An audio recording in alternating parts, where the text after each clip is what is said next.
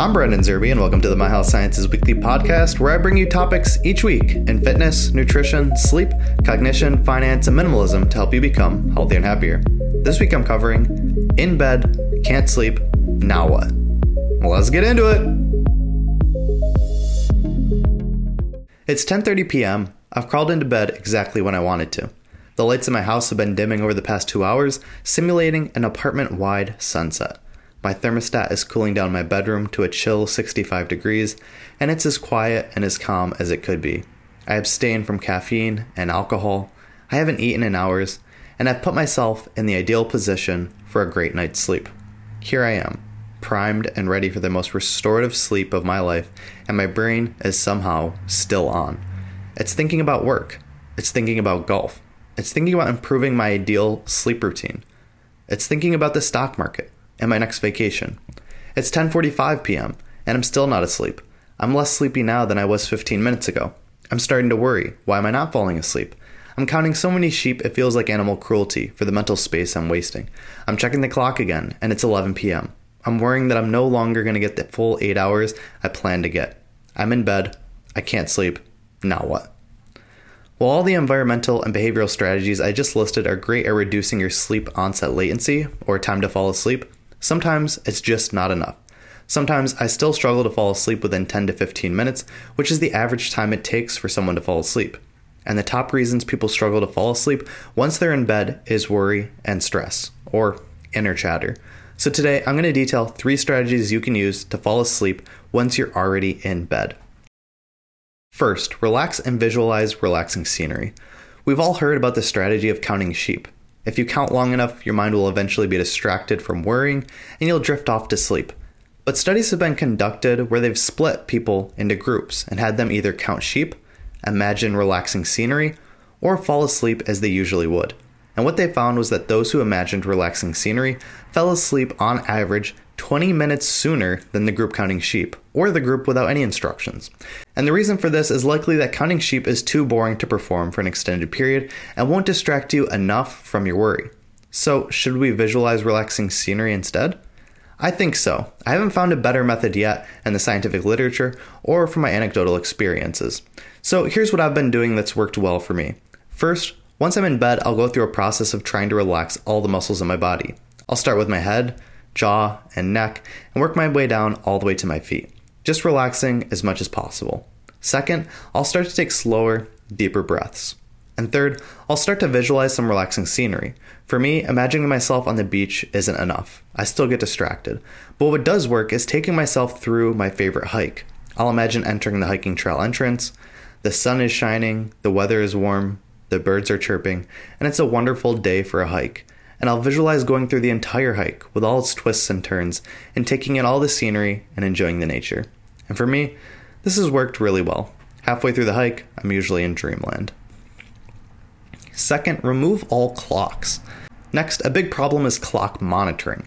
If you can see a clock from your bed, you're likely to check it every so often to see what time it is and how long you've been in bed. And this can cause you to worry and stress about your time not asleep even more. And another study was performed to test just this. They started out by characterizing participants as either good sleepers or bad sleepers based upon the amount of time it usually took them to fall asleep before the study even began. They then split both the good and bad sleepers into two groups. Group 1 would have a clock in their bedroom so they could check and estimate how long it took them to fall asleep. Group 2 wouldn't have a clock in their bedroom so they could only estimate how long it took them to fall asleep. Meanwhile, an actigraphy was being used to precisely measure when they actually did fall asleep.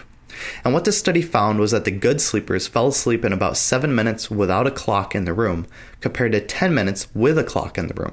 And it got much worse with the bad sleepers. Bad sleepers fell asleep in about 12 minutes without a clock in the room, compared to 24 minutes with a clock in the room. And in both groups, the clock monitors reported a higher level of worry and much overestimated the amount of time it took them to actually fall asleep. So much so, the conductors of the study stated clock monitoring appears to induce a state of insomnia in individuals who do not normally have difficulty falling asleep. So we can conclude that you shouldn't have a visible clock in your bedroom if you want to fall asleep quicker. Now, how do you know when to wake up if you don't have an alarm clock visible? Like I've mentioned before, a sunrise alarm or smart light bulbs that slowly brighten in the morning is optimal. I have smart light bulbs set on a schedule and have never overslept them either. They're great. Number three, get out of bed and return when sleepy. This last strategy is one worth using if the first two haven't worked. Even if you're imagining relaxing scenery and there's no visible alarm clock, and you've been in bed for around 30 minutes if you were to guess, then it can be best to get out of bed and leave the room. If you spend too much time in bed trying to fall asleep and failing, your mind will start associating the bed with wakefulness, which is hard to break that association. So after 30 minutes of attempted sleep, get up and go into another room. Then perform a relaxing task for at least 30 minutes to quiet your mind and regain the feeling of sleepiness. That 30 minutes could be used for light stretching, reading, meditating, or deep breathing techniques. Don't eat anything while you're up and limit your liquid intake to only water. And after you feel sleepy again, return to bed and start the process over again. This can be a useful strategy to retrain your brain to associate the bed with sleepiness. And over time, this strategy should become easier and less needed. So, here are my final thoughts. Maintaining a sleep schedule, managing your light exposure, adjusting your environmental temperature, and creating a sleep sanctuary are all extremely useful strategies to fall asleep quickly. But sometimes, even after performing all these optimal guidelines, you still find yourself in bed with worry, stress, and inner chatter. And in these times, I've found it best to visualize relaxing scenery by taking myself on my favorite hike. I've also found it best to remove any visible clocks in my bedroom to prevent clock monitoring. And when both strategies don't work, I'll get out of bed and spend 30 minutes reading, stretching, or meditating. These are the three best strategies I've found when I'm in bed and can't sleep. Thanks for joining me in the My Health Sciences Weekly podcast, where I bring you topics to improve your health and happiness through sustainable, evidence based healthy habit change. If you'd like to receive weekly updates on the three most important things I've read, watched, and listened to within the past week, sign up for the My Health Sciences Weekly newsletter. Those on this list will never miss any of the latest and most important information I share about health and happiness. Thanks again, and I look forward to talking with you again next week.